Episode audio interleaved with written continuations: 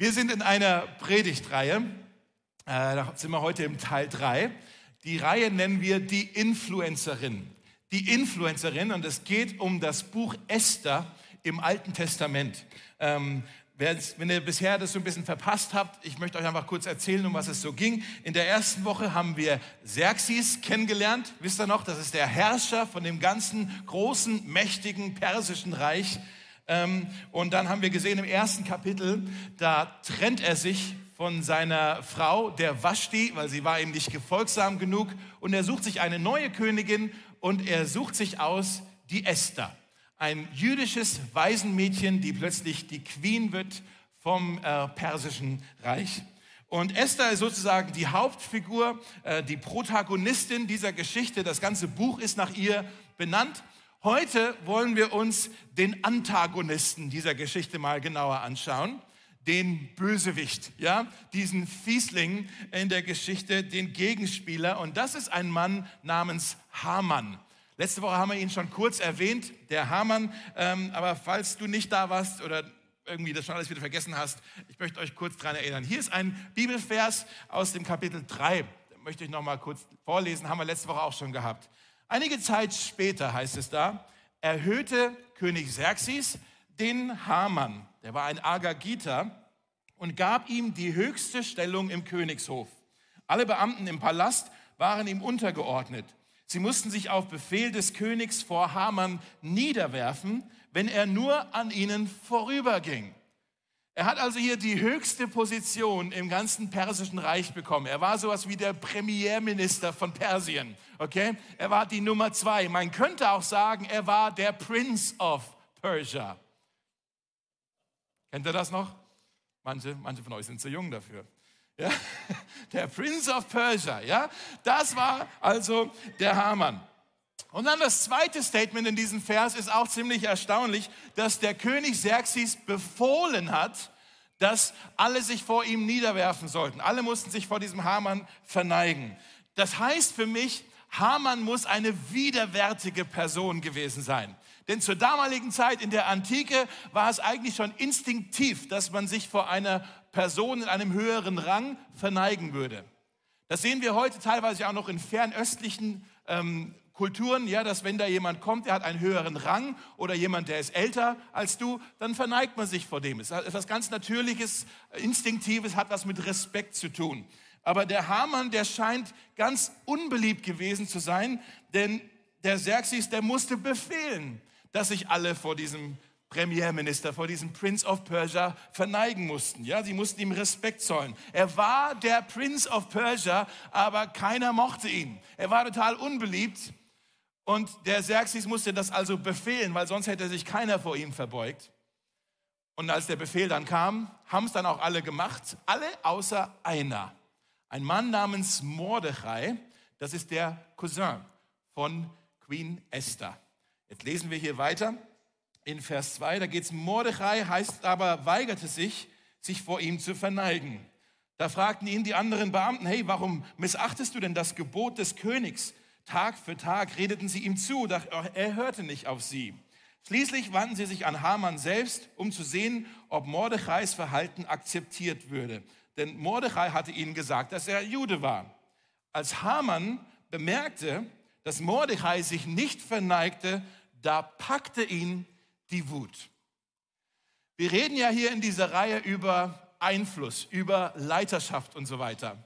Und ähm, was wir auch uns anschauen müssen, mal, und das machen wir heute, ist, dass Einfluss überheblich macht. Also durch Einfluss kann man überheblich werden. Einfluss macht stolz. Einfluss kann einen arrogant machen. Ja, die Bibel sagt, Hochmut ist betrügerisch. Ja, man schaut nur noch auf sich selbst. Man wird ganz egozentrisch. Man beginnt keine Beziehung. Man beginnt keinen Job. Man geht in keine Gemeinde. Außer man hat das Gefühl, oh, hier, das dient mir irgendwie. Das ist irgendwie gut für mich. Da fühle ich mich gut dabei. Ja?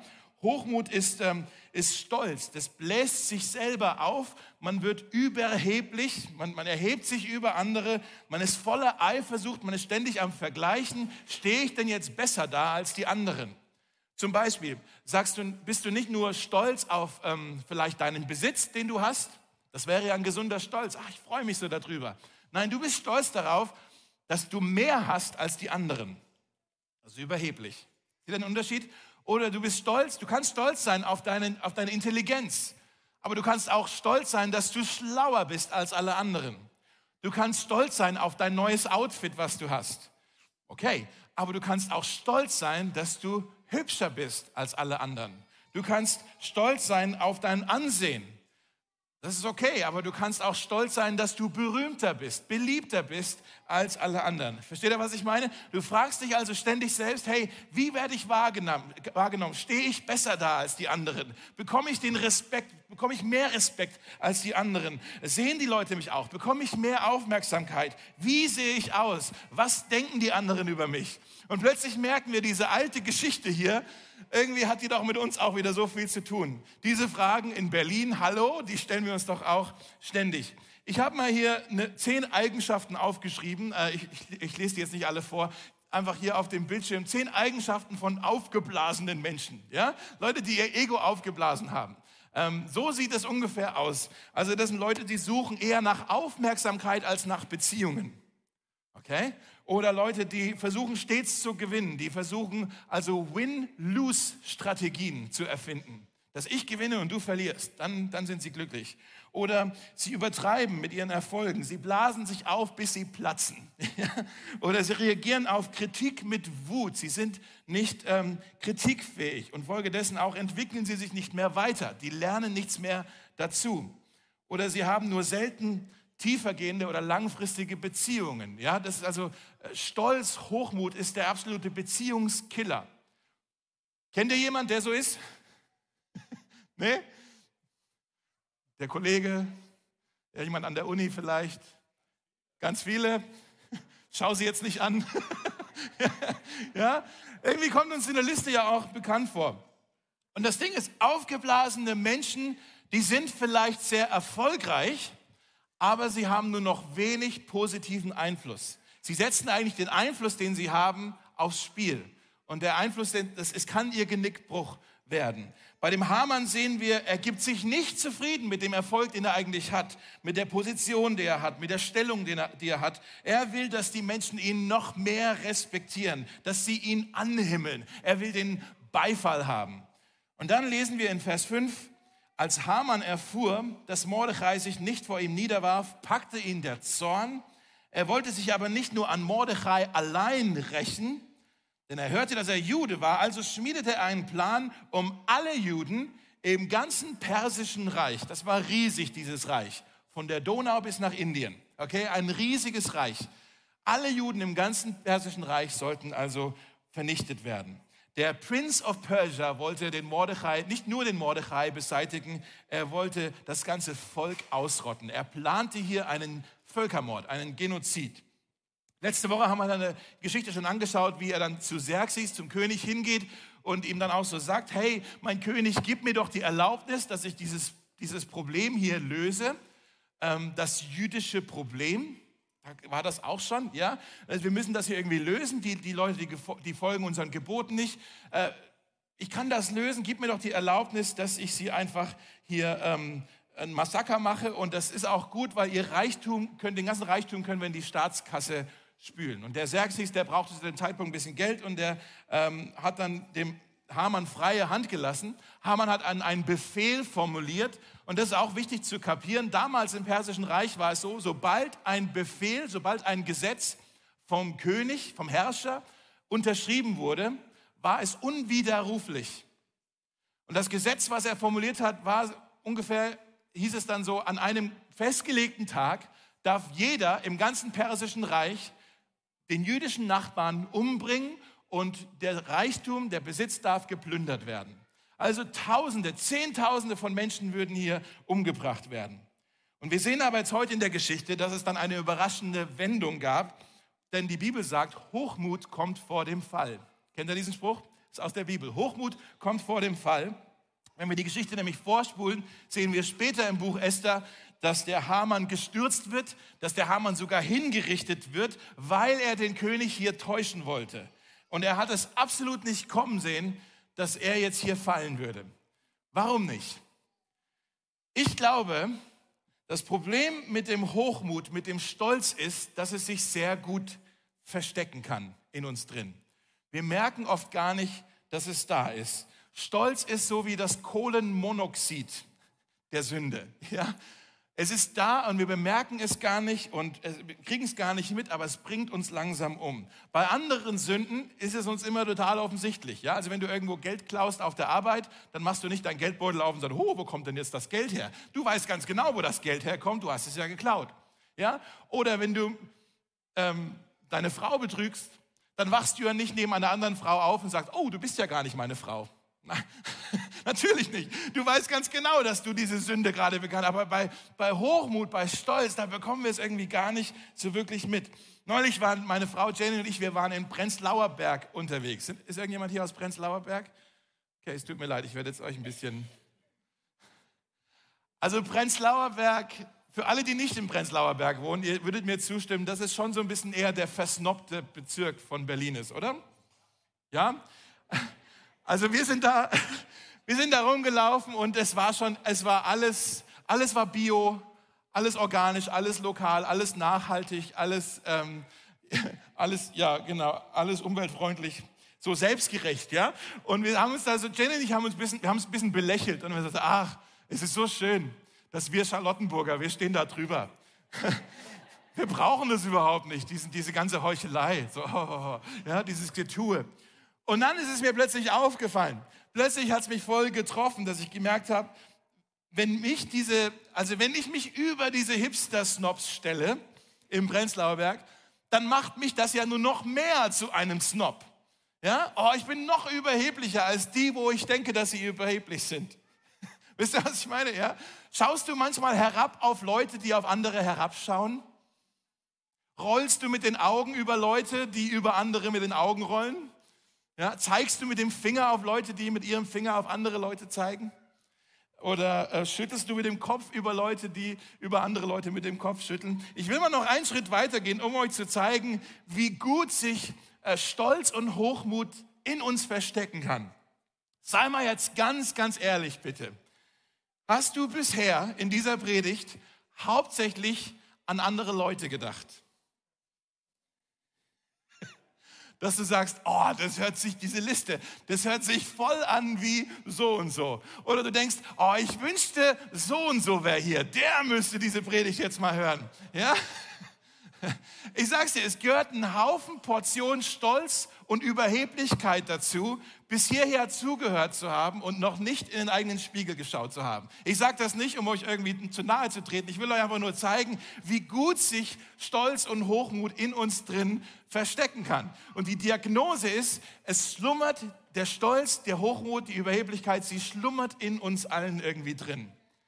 Und es gibt ähm, einen Haufen Leute, ähm, die haben dann gute Ratschläge, wie wir jetzt denn äh, Demut lernen können. Denn das Gegenteil von Stolz ist ja die Demut. Demut kann man lernen. Und ich habe mir mal gedacht, ich schreibe das mal auf und ich tue es mal in so ein bisschen so eine Rangliste, so eine Top 10. Könnt ihr gerne mitschreiben, wenn ihr wollt. So die Top 10, wie kann man den Hochmut, den Stolz überwinden und demütig werden. Äh, ich, die Top 10, das ist, ich glaube, die Nummer 1 ist sehr effektiv.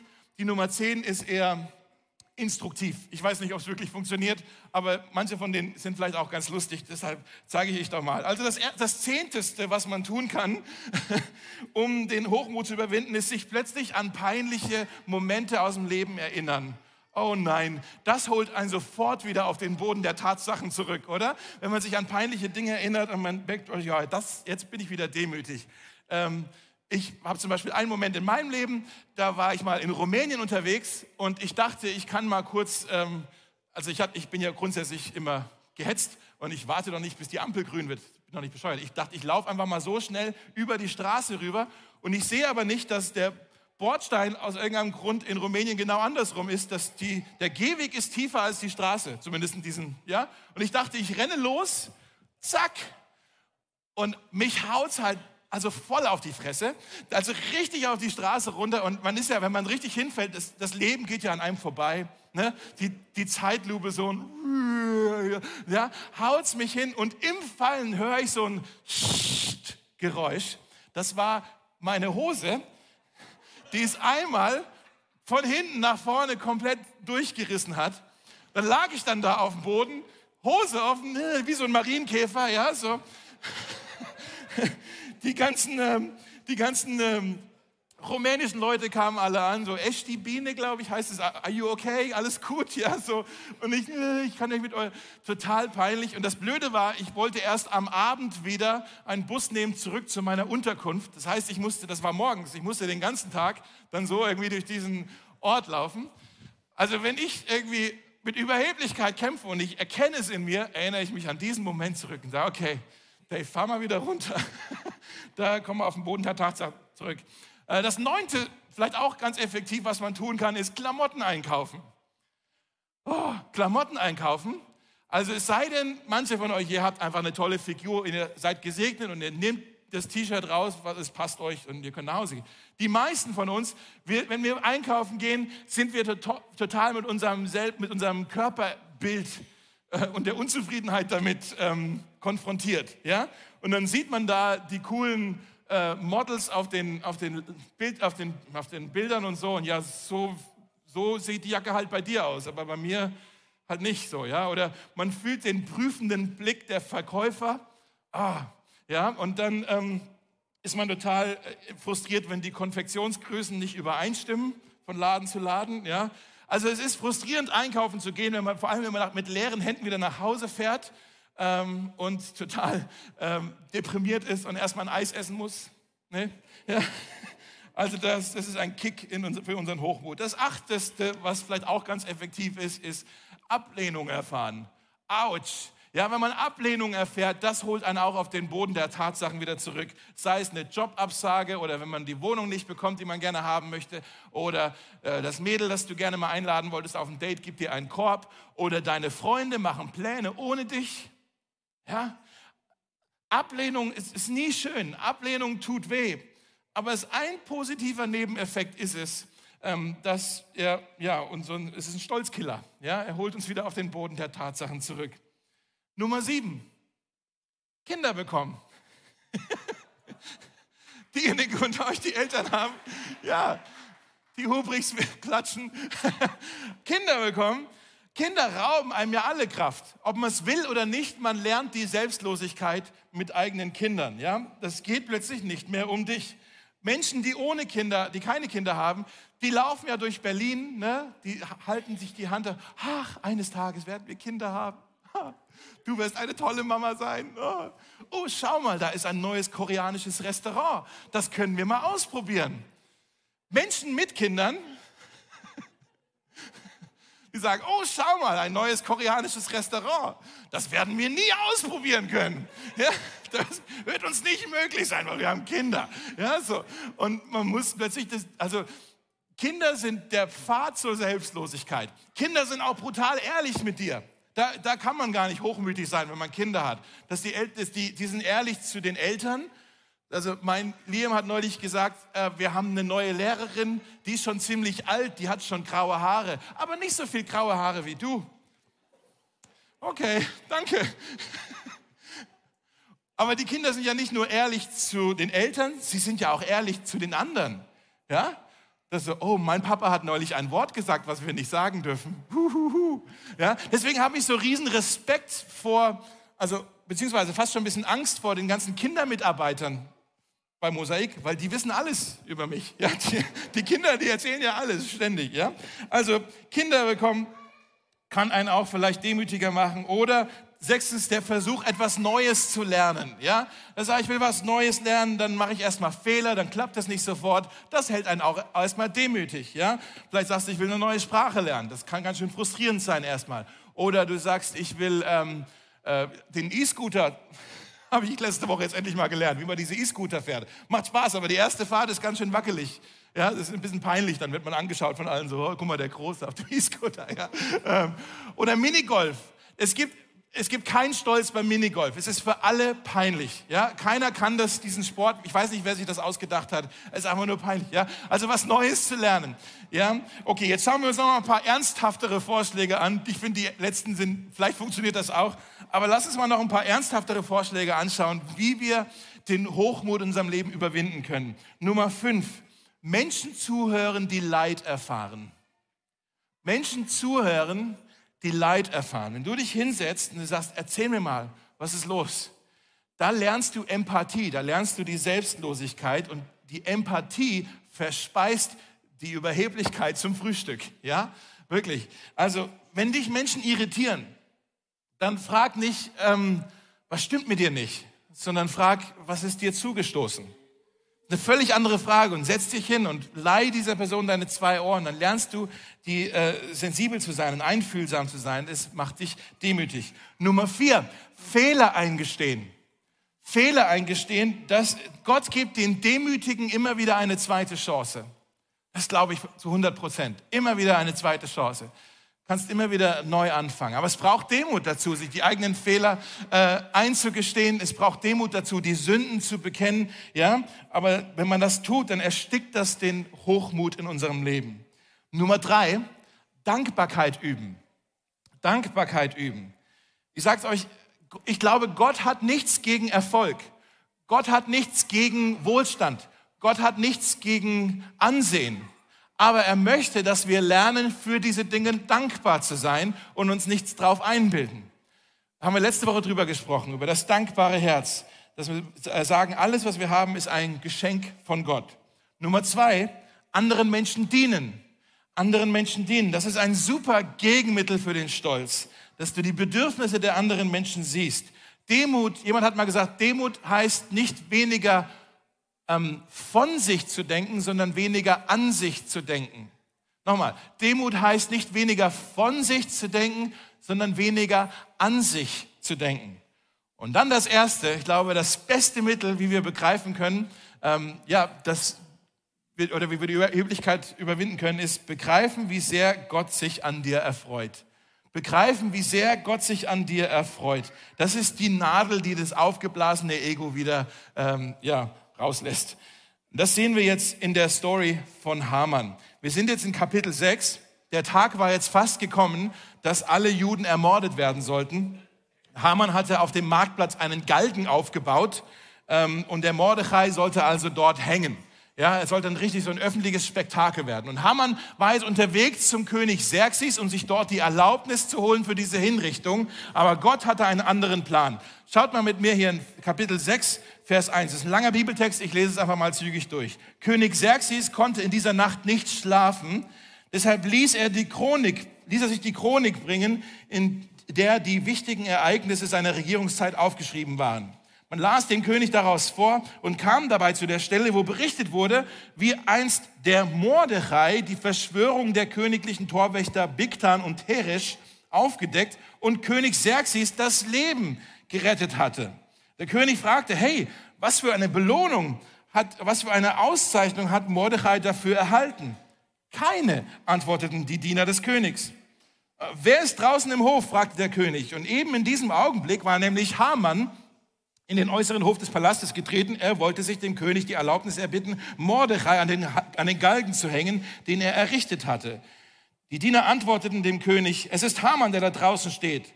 Ruft ihn herein, befahl der König. Als Haman eintrat, befahl der König ihn, was kann ein König für jemand tun, den er eine besondere Ehre erweisen will?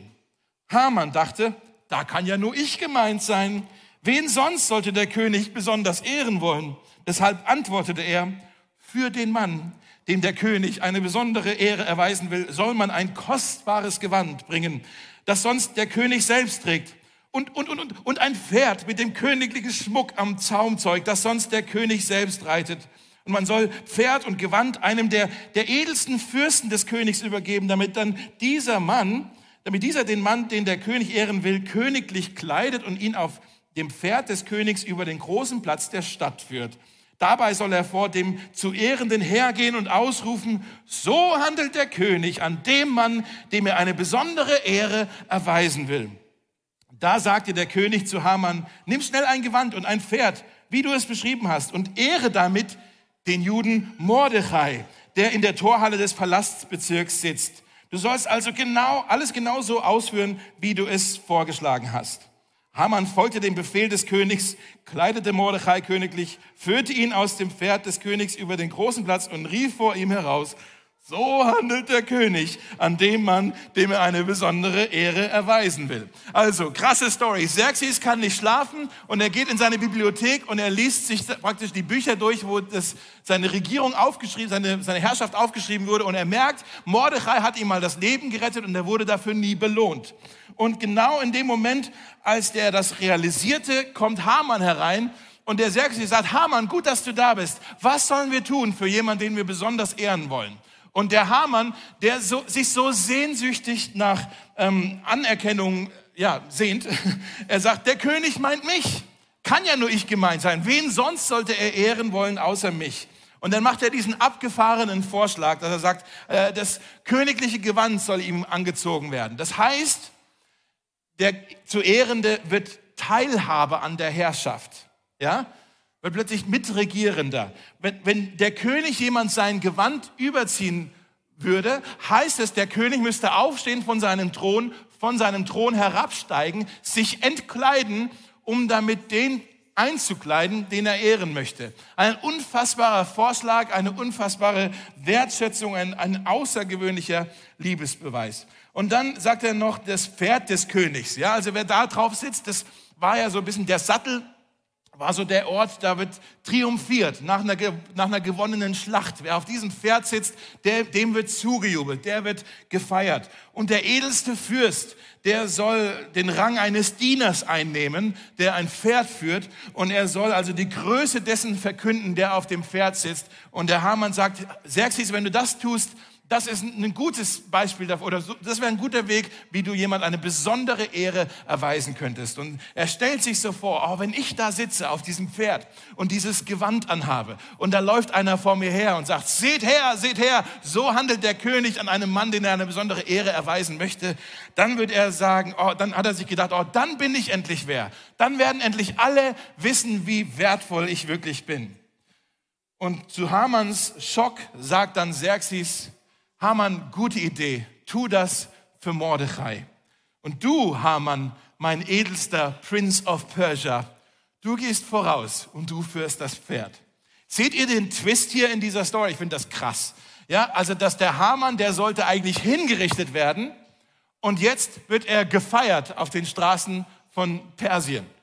Der Haman wiederum dachte, er würde gefeiert werden und jetzt nimmt er hier diesen, äh, diese Stellung eines Dieners ein.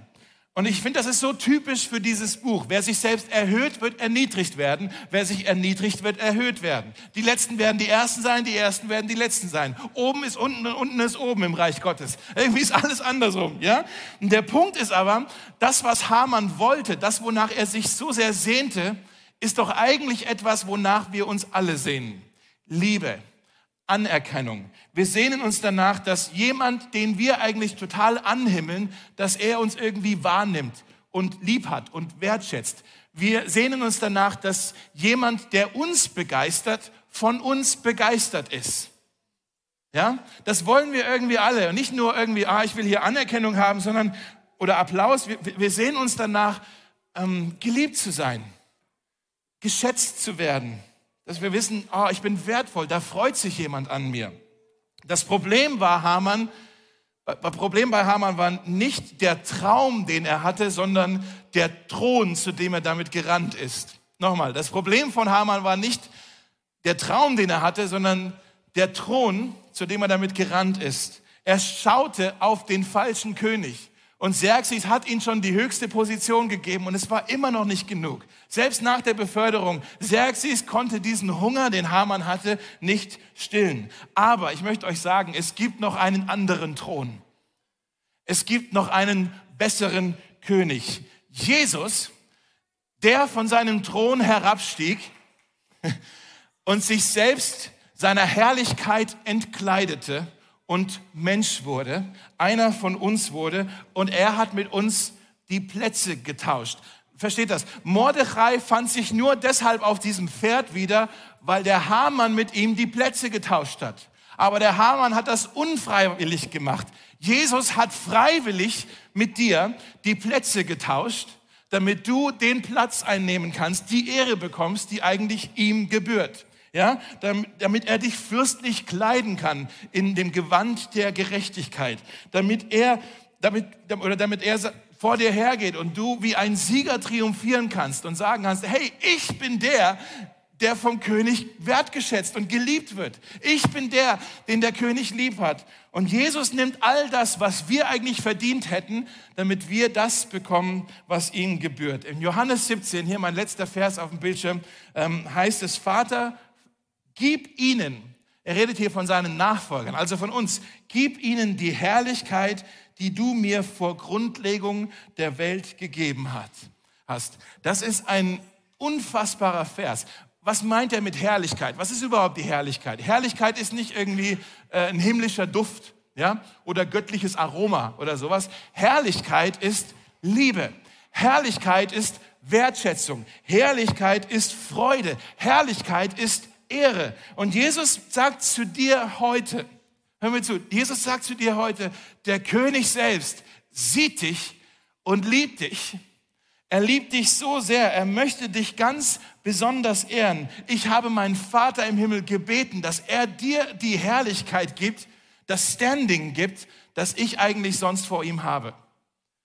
Das ist, das ist hier das, was Jesus dir sagen möchte. Und ich glaube, wenn du das kapierst, wenn du kapierst, dass Gott, dass Jesus dich so sehr liebt, wenn du verstehst, wenn du begreifst, dass er all das für dich getan hat, dann ist genau das der Kick, den dein Ego braucht. Das ist die Nadel, die dein aufgeblasenes Ego braucht, ähm, damit du den Stolz runterschlucken kannst, damit du den Applaus der anderen wirklich vergessen kannst und du endlich demütig und frei davon sein kannst.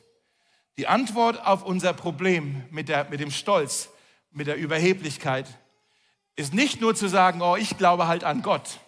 Die Antwort ist zu wissen, Gott glaubt an mich. Er sieht mich. Er nimmt mich wahr. Er, ich bin wertvoll mit, für ihn. Er hat mit mir die Plätze getauscht. Er hat einen teuren Preis dafür bezahlt.